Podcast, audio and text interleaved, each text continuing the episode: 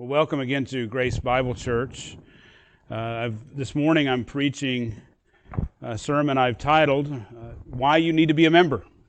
Why you need to be a member, specifically a member of a local church. I'm going to give some arguments starting this morning. This is going to be, as Jonathan explained, a part of a series on the church this summer that I'm going to preach. And there's also some other guys that are going to come alongside. Jonathan started last week with a wonderful sermon on unity. I was blessed listening to that sermon as I drove back from Tampa. Thankful that Jonathan was able to study and put that together. And I pray that it'll have the fruit that he intends it and that God ultimately intends it to have. This series that I'm preaching, I'm going to start today on membership. We're also going to look at baptism and communion, and church discipline. And what I think you'll find is those four topics come together. Now, those four topics we'll see form. You have to have all four of them in order for this all to work according to God's Word. But today we're going to focus specifically on church membership. Let me start with emphasizing the importance of church membership by doing something I don't usually do. I'm going to quote someone else to start this sermon. This is Mark Dever. Mark Dever says this, "I am convinced that getting the biblical concept of membership right is a key step in revitalizing our churches, evangelizing our nation, and furthering the cause of Christ around the world, and so bringing glory to God." End quote. I hope that at the end of today's sermon and at the end of this series that you will come to understand why Mark Dever would say that, and you would come to agree with him if you do not as of now. So let's dive right in. Several months ago, Pastor Wang Yi was arrested along with his wife and more than 100 Christians. He pastored a church called Early Rain Covenant Church in China. Pastor Wang and members of his congregation were charged by the state with inciting subversion of state power.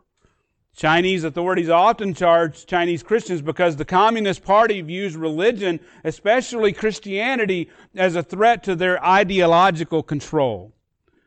Some of the church leaders and members who were arrested were released quickly, while others have spent months in detention. As a matter of fact, the authorities just released Pastor Wang's wife after almost 6 months, which is the longest period they can lawfully hold a citizen without bringing formal charges. And the reason they held her so long is because she led women's Bible studies. And so she was seen as, by the state, as being a leader in the church.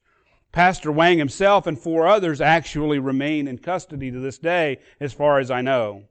It seems that he had long anticipated that they would arrest him over this question of state control. Prior to his detention, he preached a sermon in which he asked if the government were to demand even limited control over the church, what should he do? Should he agree and avoid persecution, or should he resist and risk persecution? He joked that some people might ask him that he could make, a few compromises, like, we've got an 80-year-old grandma at home we're taking care of, and we just had a child, so why would you, resist the church or the state? But Mr. Wang argued against this sort of accommodation, saying this, "In this world, in this crooked and depraved and perverse world, how do we demonstrate that we are a group of people who trust Jesus? It is through bodily submission, through bodily suffering, that we demonstrate the freedom of our souls." End quote. You see, he saw that to resist was the right thing to do because suffering for Christ's sake would demonstrate true freedom in Christ. Now, while this particular story garnered media attention, it's hardly the only example of state-sponsored persecution. Pastor Jesse Johnson posted a story that some of you may have seen this past week on the Cripplegate blog about a pastor who had served 17 years in a closed country in Asia. Now, I think it might be China as well, but I'm not quite sure. He's been a faithful pastor, this man, for whose churches have consistently grown. He's trained up elders. He's even helped us start a network of churches, and he's trained pastors, and he's helped to refine their doctrine. Now, according to Johnson, a few weeks ago, Joe, just as he was beginning his sermon, the police raided his church. One of the elders talked them into waiting till after the end of the sermon, but after it was over, which, by the way, he preached on Jesus' triumphal entry into Jerusalem, which is pretty cool. But after the sermon was over, according to Johnson, the police photographed each person, and thanks to facial recognition software, the government now knows who they are. Now, I don't know if you know it, but in China, they have what's called a social credit score that they have developed so that when you get into the system, they can do facial recognition, and they begin to build a social credit score. And if you don't have a high enough social credit score, then you have a difficult time doing things in their society. It's similar to our credit, our financial credit. If we don't have a good credit score, we are not able to get credit. It's a similar concept, but it encompasses the entirety of your life. So these people were arrested, and now they have been negatively impacted in their ability to live in that culture. Now, remarkably, after the raid, the congregation has developed a renewed confidence in their faith. There were even some new believers in the gathering, and they realized that they had the desire. They were a supernatural desire to stand for Christ in the midst of or in the face of suffering, persecution. They identified with him and with his church as they faced this suffering, and they were found to be willing to suffer for the cause of Christ. Now, you might be asking yourself why I would tell these stories on a sermon about membership. I will let Jesse Johnson, who wrote this blog, connect the dots for us. For context, he wrote this blog on July 4th, which is the American Independence Day, as you know. He says this: I can't help but wonder how many people in American congregations would still be in church if their presence there risked their personal freedom. As you celebrate your freedom this year, take time to pray and ask God to give you the kind of faith that would be emboldened in persecution rather than embittered. Now, I think if I were able to talk to Jesse today, I think we already know the answer to his question. I think we already know. All we need to do is look at the state of commitment in the typical American evangelical church to see how many people in these churches would fall away if persecution comes. If we're barely committed today, which I think you'll see as we go through some of these numbers, then what do you think is going to happen to many of these people when the state comes and says, you can't worship this way. You can't worship Christ. You have to submit to the state. It's not so far-fetched, is it? Not so far-fetched.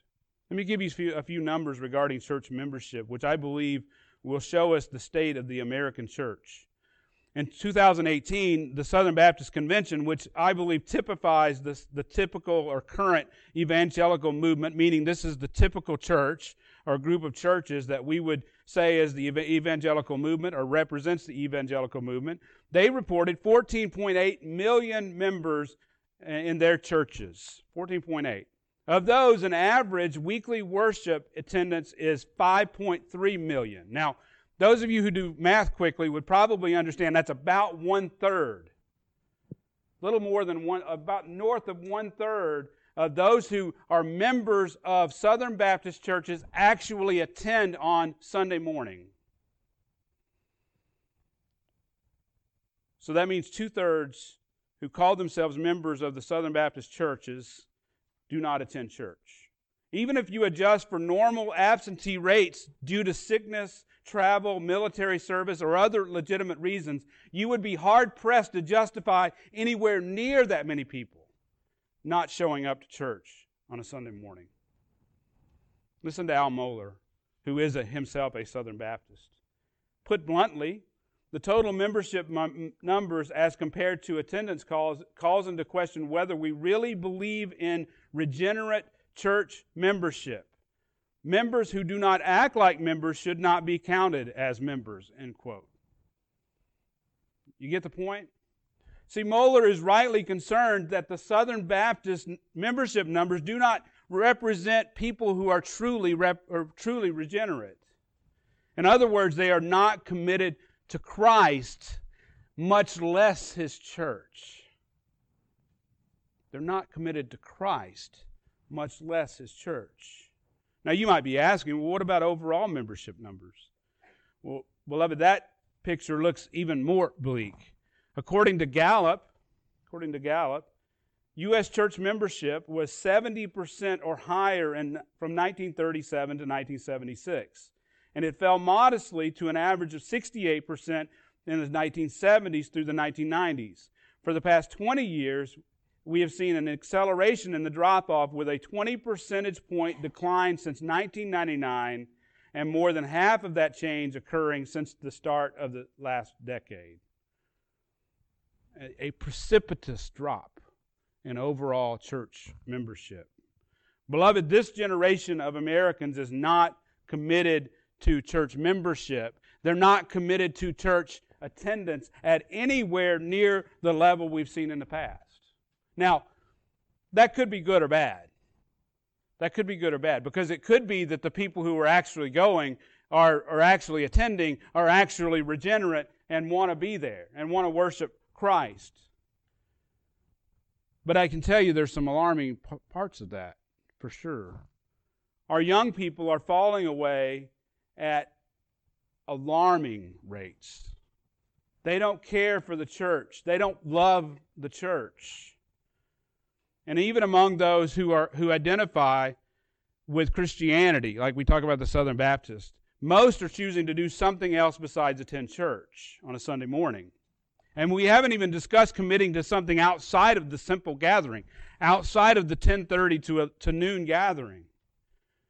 You see, most people consider themselves highly committed even if they arrive somewhere near the start time and stay a couple minutes after. They would consider themselves to be highly committed. But we're not even talking about that. We're talking about even going further and saying, okay, what about people who are committed to go to Sunday school? Well, the same Southern Baptist Convention poll says that just 22% attend Sunday school or a Bible study or a small group which is affiliated to the church they attend. 22% of those who identify as Southern Baptist members. Brothers and sisters,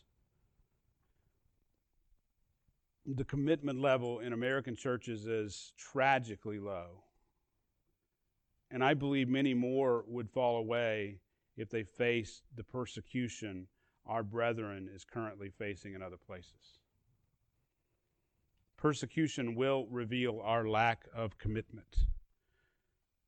But it will also strengthen those who stay, right? It'll purify the church. Now, I hope you're asking, as I go through this, what does it look like? How should I be committed to the church? What does it look like biblically to be committed to the church? Well, that's the question I intend to answer in this sermon series. More specifically, I'm going to argue that when God saves you, He places you into the body of Christ, the church, and He expects you to identify His people. He expects you to actually attend and actually publicly identify as being a Christian, as being part of the fellowship of Christians, specifically in a local church. Now, beloved, you do this through baptism. You do this also through a public commitment to a local church, membership. Thirdly, you do this through communion. And fourth, through church discipline. Now, let me say this first. First, baptism. When a person becomes a believer in Jesus Christ, they are commanded to be baptized. In Acts 2:36, after preaching an incredibly powerful sermon on the day of Pentecost, the people were pierced to the hearts when they heard it. And Peter said to Peter and the rest of the apostles, "What shall we do?" In Acts 2:38, this is what Peter said.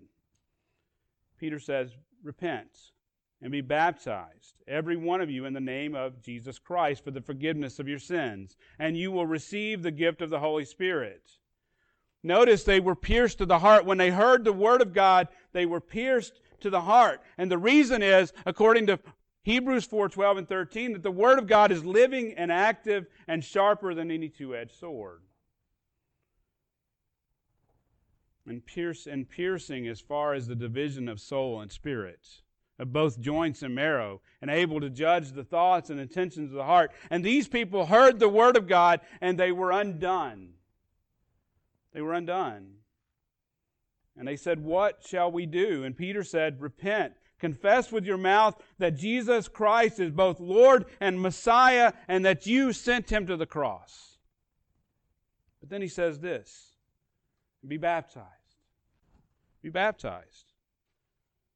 Baptism, then, we'll study this in a few weeks, but baptism is a public proclamation that you identify with the name of Christ.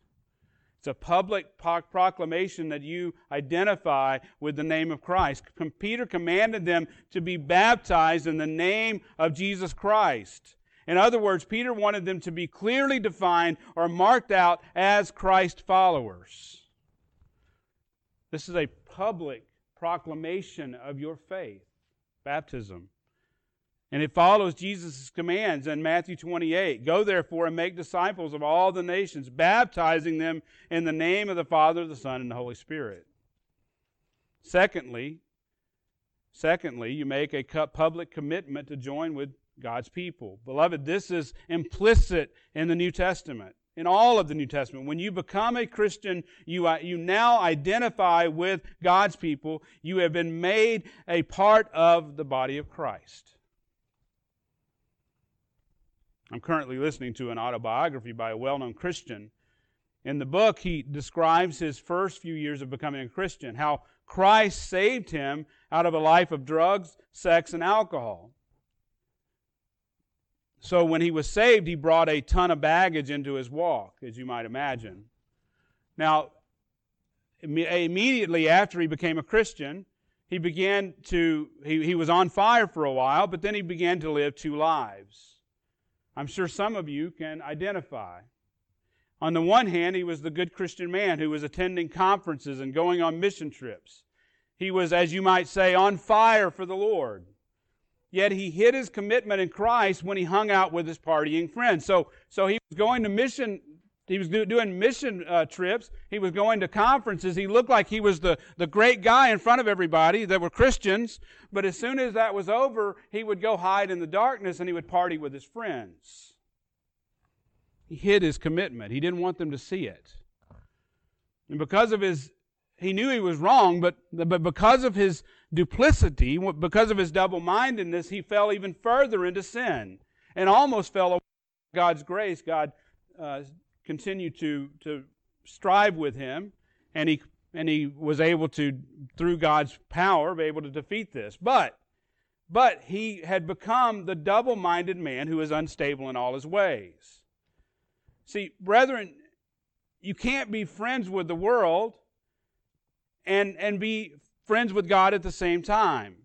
James says the same thing. Do you not know that friendship with the world is enmity with God?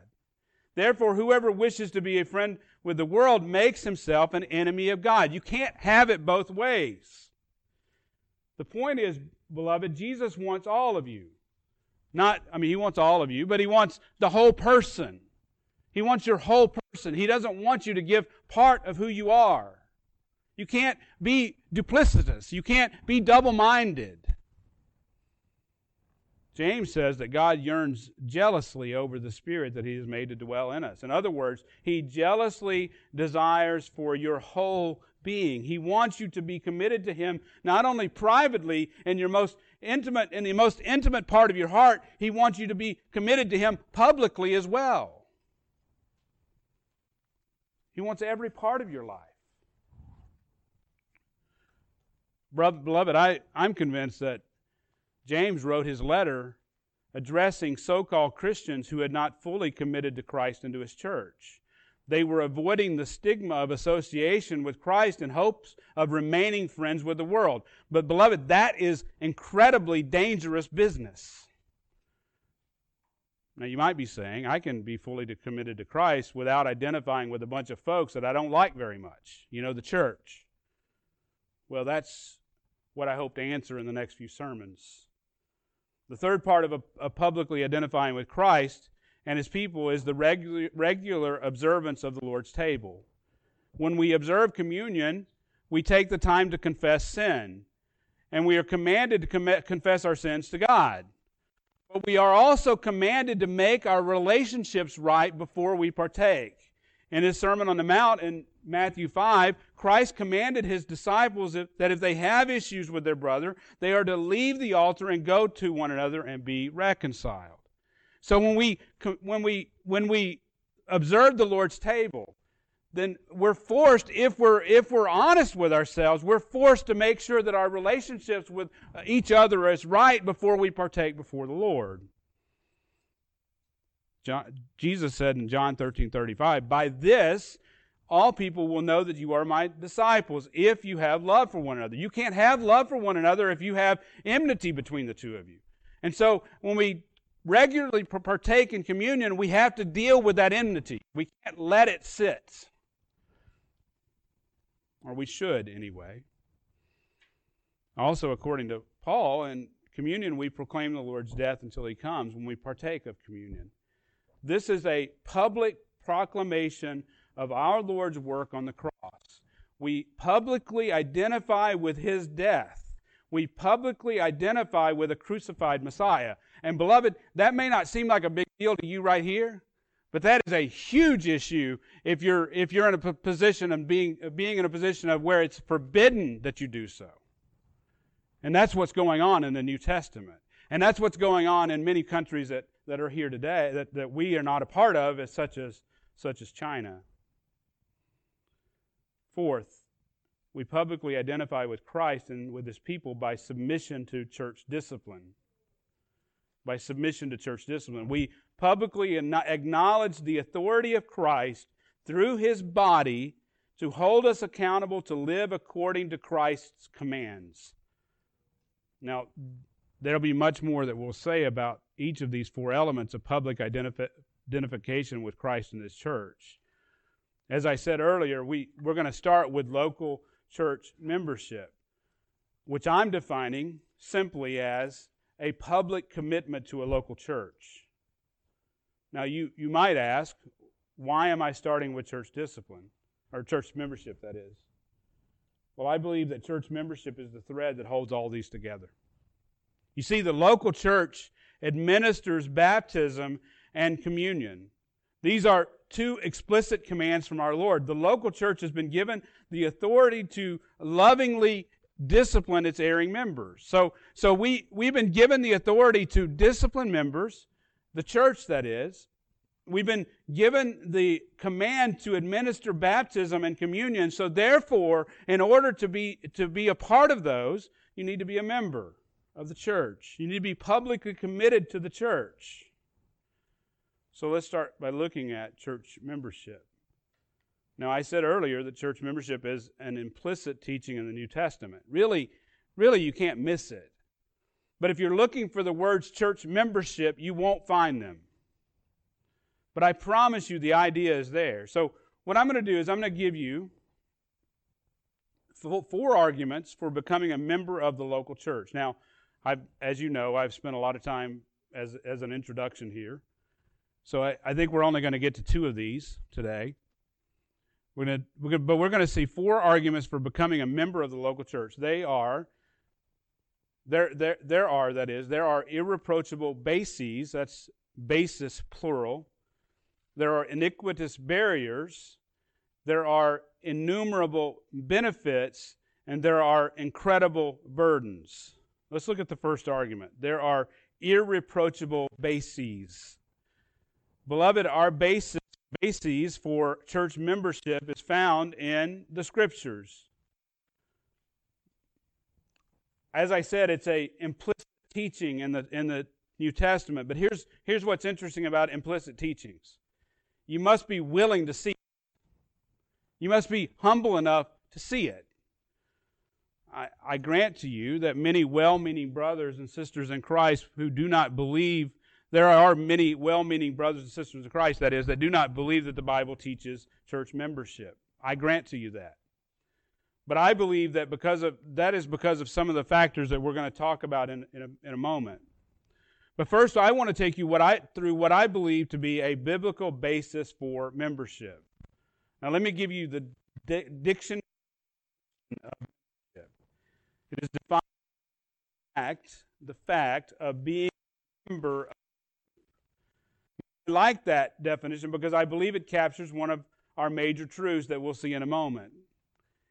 Let me give you the definition of a member. A member is a person belonging to a particular group, but it's also a constituent piece of a complex structure or a part or organ of the body, especially a limb. Now, if you study the New Testament, you're going to find, and we've already used the metaphor, that we are the body of Christ. And according to Paul in Ephesians 5:30, he uses the Greek word for a body part to signify that we are members, that each individual one of you are members of the body of Christ. Now, remember that membership is defined as the fact of being a member of a group. So, all true Christians are made members of the Big C Church at salvation. You are made a member of, there's no choice in the matter. You are made a member of the Big C Church, the universal church. Now the question, though, I don't think that's pretty irrefutable in my mind. The question, though, is do you need to belong to a particular group, the local church? Do you need to belong to a particular group, the local church? Now in the past, we've studied the church at length, and have found that the local church is a manifestation of the universal church, a physical manifestation of the local church.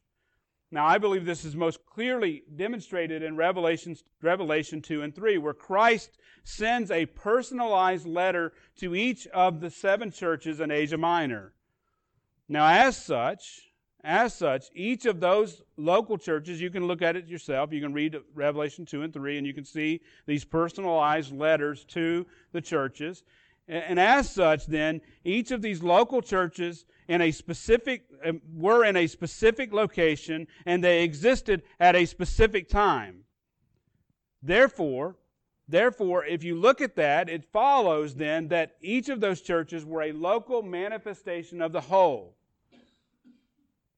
Local manifestation whole, meaning that they were no less the church than the church itself, than the universal church. They were the church. Now, let me say again that I've defined church membership as a public commitment or identification with a local church. Now, I believe, as I said before, it is irrefutable that at salvation we are made members of the universal church. But does it follow that we're expected to commit to a local church? And I believe it does. I believe it does. Turn to the book of Acts, chapter 2.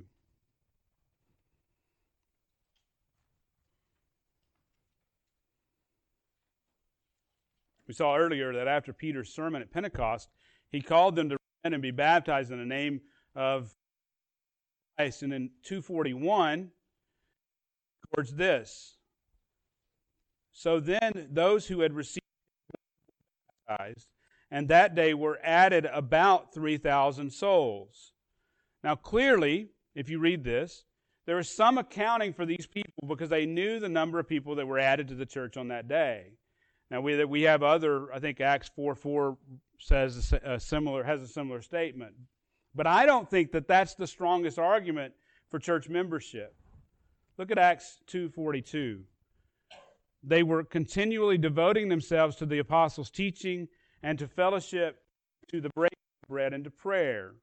Said another, one another. They were committed to koinonia, the Greek word for that means a close association, a communion, a fellowship, a close relationship. They were to spend time with one another in close fellowship.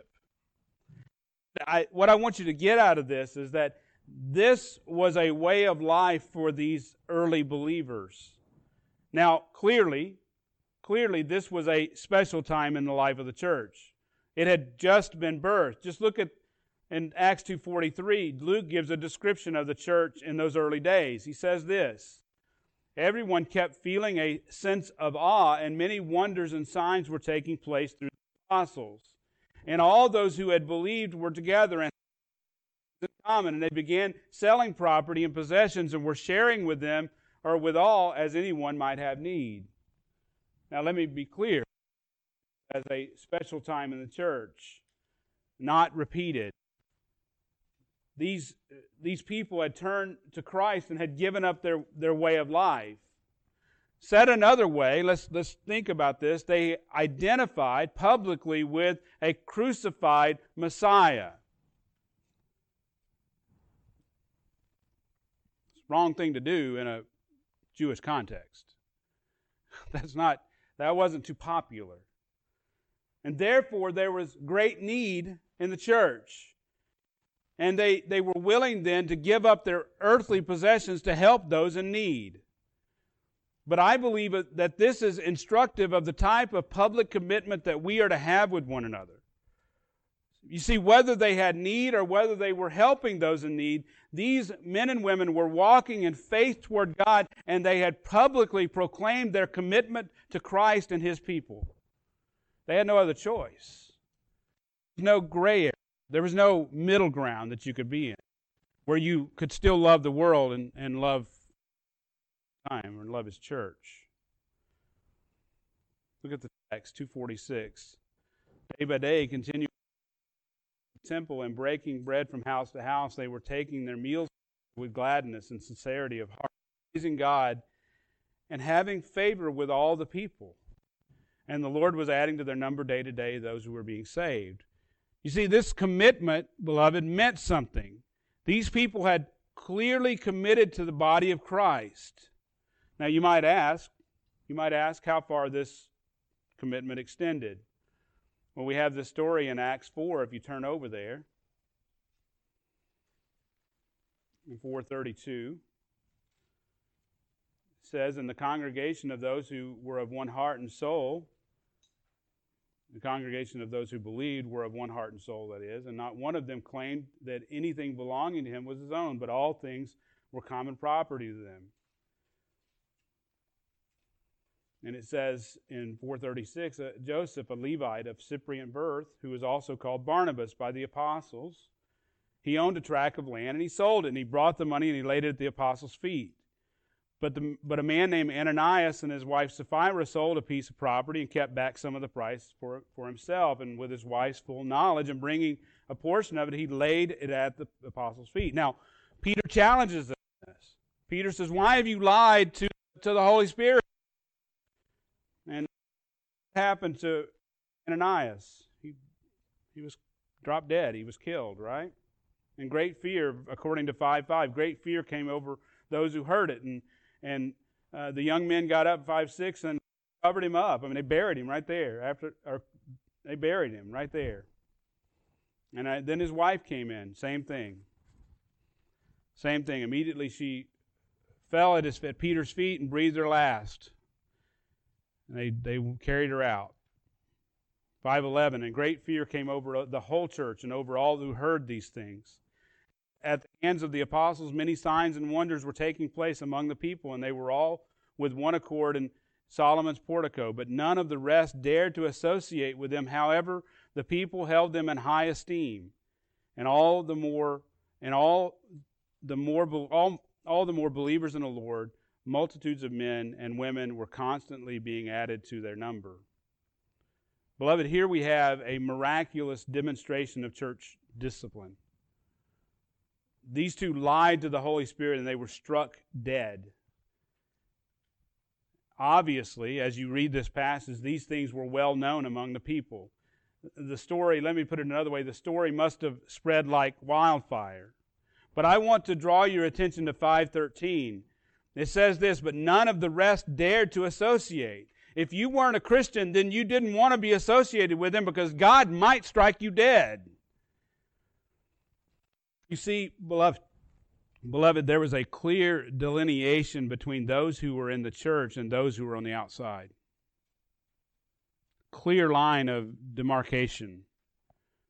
And there was good reason for this. Association meant you were giving your life to the cause of Christ. And later, when persecution come, it could have meant giving your entire life, giving your actual life to Christ, dying for His cause.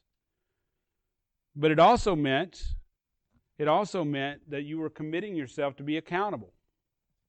I mean, these two were ultimately accountable. They were ultimately accountable to the Holy Spirit. In other words, membership with this group meant something. Membership meant something. Beloved, the rest of the New Testament bears out this truth as the church grows to maturity. The book of Acts follows the Apostle Paul and his team of missionaries as they plant local churches throughout the known world.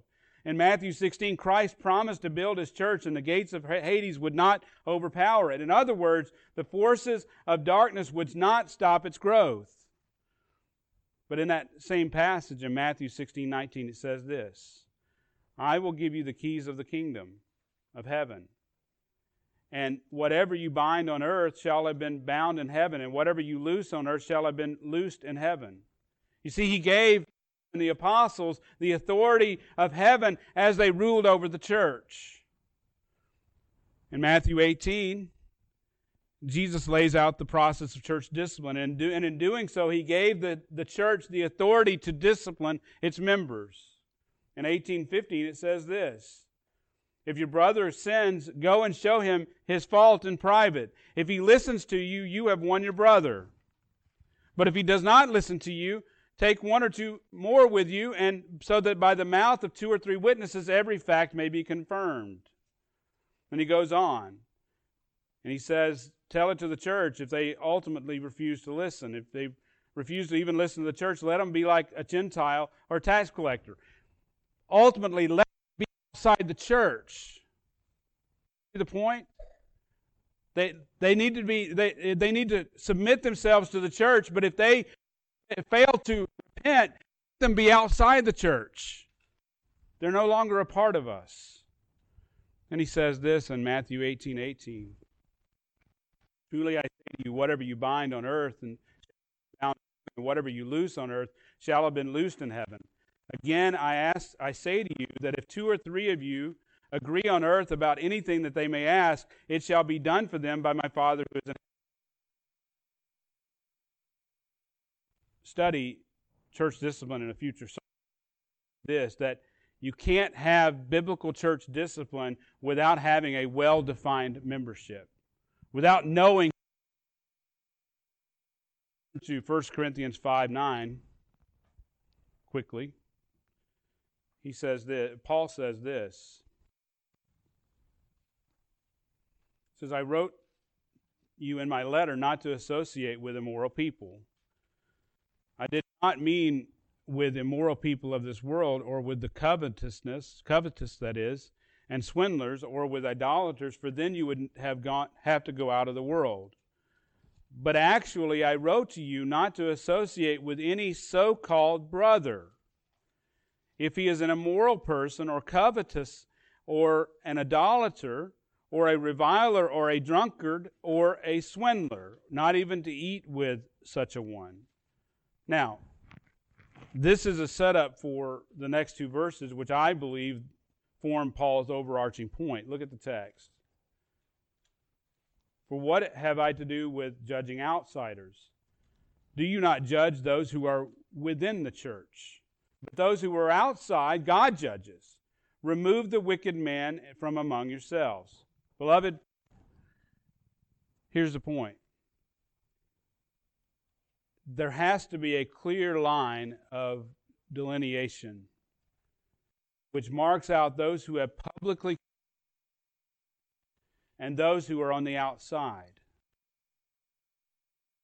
There, you have to, and the only way to know who's in and who's out are biblically committed to being in the church.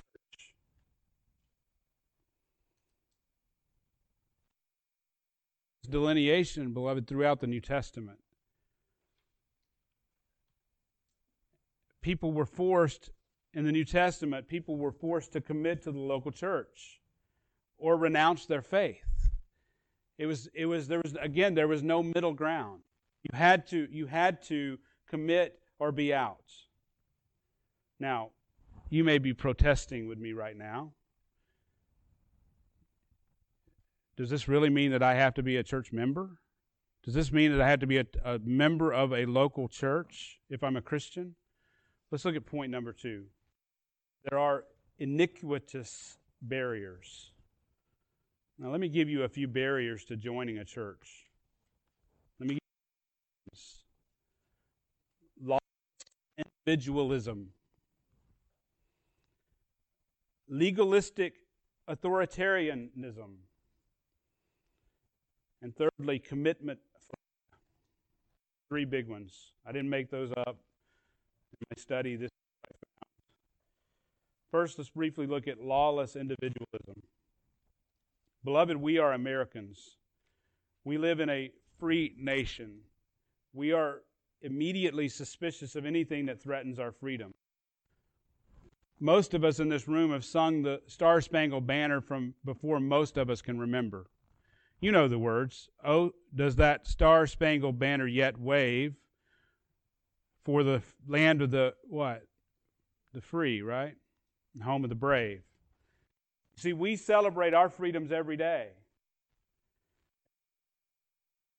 Claims this. Truths to be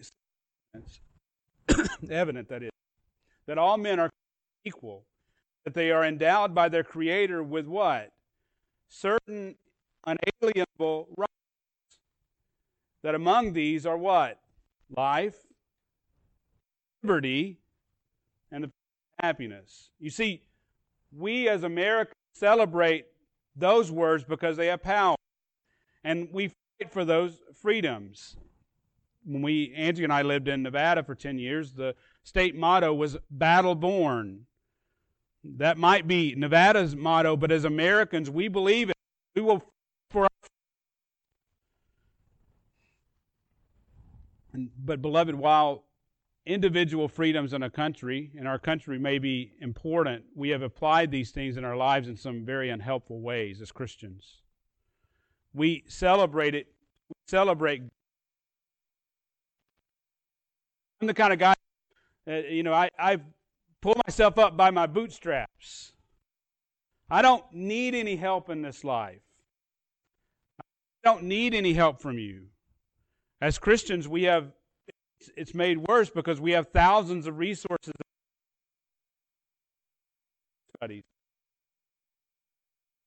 Church, all we have to do is listen to the radio or get on the internet. We have plenty of teaching. We listen to the celebrity pastor of our choice. That's all we need. But as Christians, we must recognize that God did not design us in this way. He did not design us to be an independent people. He designed us to be a community. You do need, beloved, let me say this slowly. You do need other Christians to grow and mature in Christ. You will not grow in maturity if you are alone. Last week, Jonathan preached a much-needed sermon out of Ephesians 4. As you learn, Paul called for the church in Ephesus to walk in a manner worthy of the calling with which they had been called. They had been called and they had been made part of the body, the body of Christ, the church. What does Paul say? What does it look like to walk in a manner worthy? Is it walk by yourself? Grow by yourself? No, he doesn't say that at all. He says this, with all humility and gentleness, with patience, love, being diligent,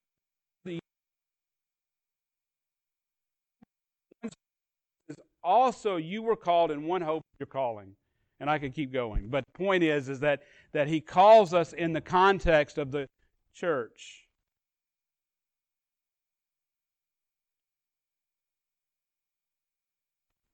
In other words, he exhorts them in unity. We can't dwell together in unity if we don't exist together. And we're finite beings. We exist in a finite place. We exist in time. We can't transcend that. Therefore, we have to be together as a local church to follow that command. We are to pursue Spirit. We are to use our spiritual gifts. You see, there's no room for rugged individualism. There's no room for us and being individual. We have to submit ourselves to the authority of the local church. Which brings us to our second barrier to church membership. Legalistic authoritarianism. Legalistic authoritarianism. Everyone here, this is non-essential doctrine becomes essential. This is fundamentalism on steroids. As a kid, I used to love to spend time with my mama and papa. They lived in this little house in Oklahoma. I used to go there, and it was actually a creek. They lived above the creek, and you could overlook into the creek, and it was called Rock Creek, and for a good reason, because it was full of rocks, and it's a beautiful place. We go fishing. I really loved to be there. But as I got older, I noticed some odd things about my grandparents. My grandmother always wore dresses. She never wore her hair down in public. She frowned upon the kids going to movies, and I don't think she even allowed playing cards in her house. She had those convictions. She wouldn't allow the girls to wear shorts, any shorts. Beloved, it's to have your own convictions in these areas. Some of you have convictions that I have, and vice versa.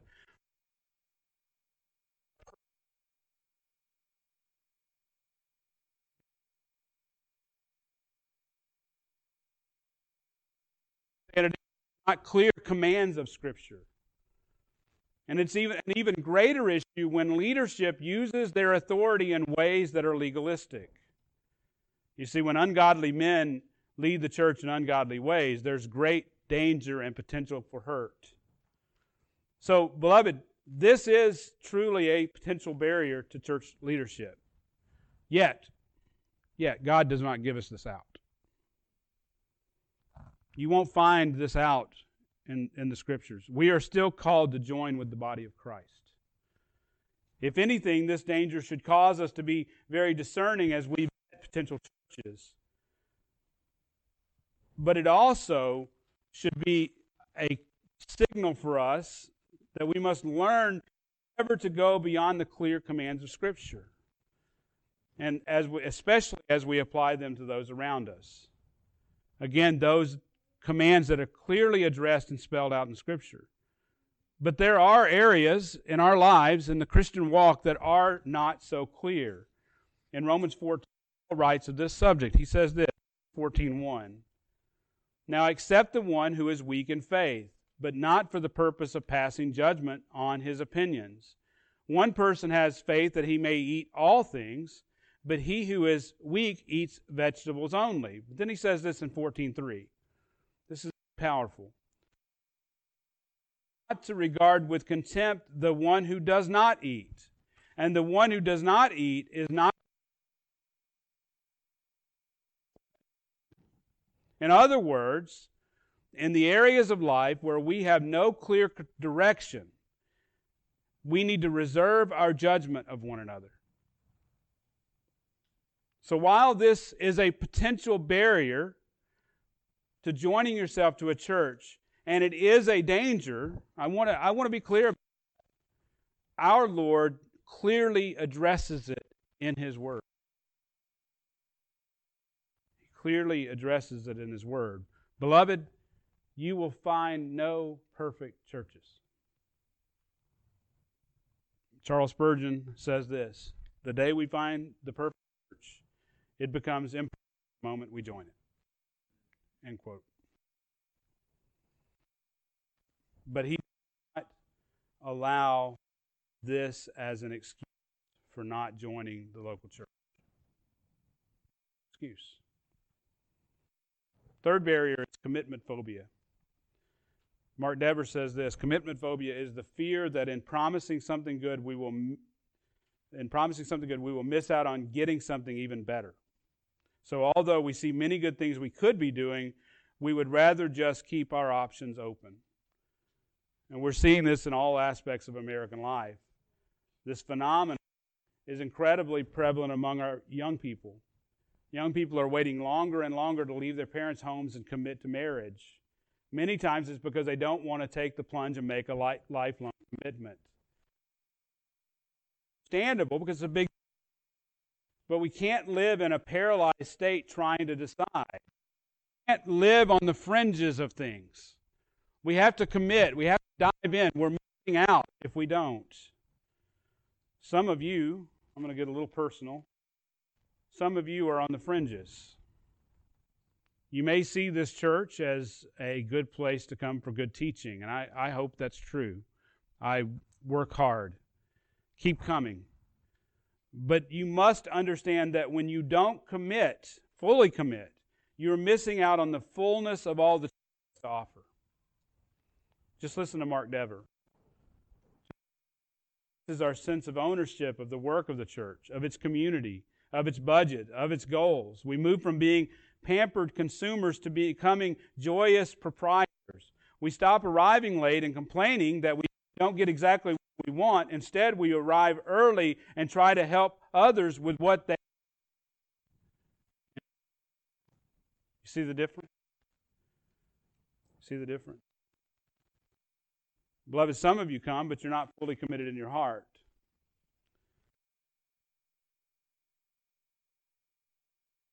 Spurgeon. I know that there are some who may say, well, I've given myself to the Lord, but I do not intend to give myself to any church. Why not? Now, why not? This is what he says. Because I can be a Christian without it. Clear about that? You can be as good a Christian by disobedience. I may have mistyped this. You can't be as good a Christian by disobedience to your Lord's commands as by being obedient. What is it made for? Build a house. It is of no use for that brick to tell you that it is just as good a brick while it is kicking about on the ground as it would be in a house. It is a good-for-nothing brick. So you Rolling Stone Christians, I do not believe that you are answering your purpose. You are living contrary to the life which Christ would have you live, and you are much to blame for the injury you do, end quote. I butchered that, but the point is that you can't be. You're meant to be a house. You can't. You have to join the local. Your purpose in Christ. Let me close with this. Acts 20:28. Be on guard for yourselves and for all the flock the Spirit has made you overseers to shepherd the church of God, which He purchased with His own blood. Beloved, Christ has purchased this church with His very own blood. He purchased the Big C church, but I believe this church He purchased as well. And you may say, He didn't purchase this church. Look at us. The church that Christ paid for. Oh, really? Oh, really? I challenge you. I challenge you. Are you a Christian? Are you a Christian? What about your brother or sister sitting next to you? Are they Christians? Are you gathering in His name? You see, Jesus promised in Matthew 18, for where 2 or 3 have gathered together in my name, I am there in their midst. Now, I know that verse has been abused. But I believe in context, He's saying, I am there when you gather. When you gather as a church, when you gather as a local church, when you commit to a local church, I am there with you. Earlier I mentioned the churches in Revelation. Many of them had some very wicked people in them. But Christ addressed them all as this. They were no church. They were no less the church. You see, Christ is committed to His church. He gave His own blood for her. You say that Christ, I hope you say that Christ is everything to you. He's everything to you. But is He? But is He? Have you publicly and privately committed to the people that He died for? His church. If you're an unbeliever here today, I want you to know that we preach a crucified Savior. He died for your sins, if only if you believe in Him. I beg you to repent and be baptized in His name. Identify with Him. Join His church. Jesus Himself said, if anyone wishes to follow Him, let him take up his cross and follow Me. Take up your cross and follow Him. If you're a believer, take up your cross and follow Him. Be willing to suffer for Him. Be willing to suffer persecution. If the police walk through the door today, be willing to stand in your faith in Christ. Committed to His church. Committed to His people. And in doing so, beloved, you will find life eternal. Let us pray. Heavenly Father, we thank You and praise You that we could be here as Your people.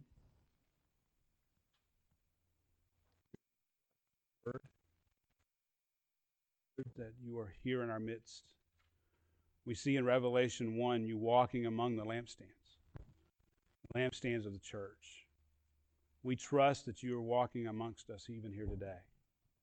Father, I pray that our people would truly commit to You by committing to the church, the local church, this church, if this is where they're called.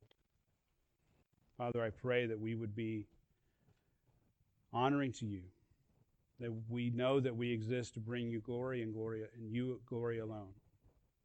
We pray that we would do so as Your church. We pray these things in Jesus' name. Amen.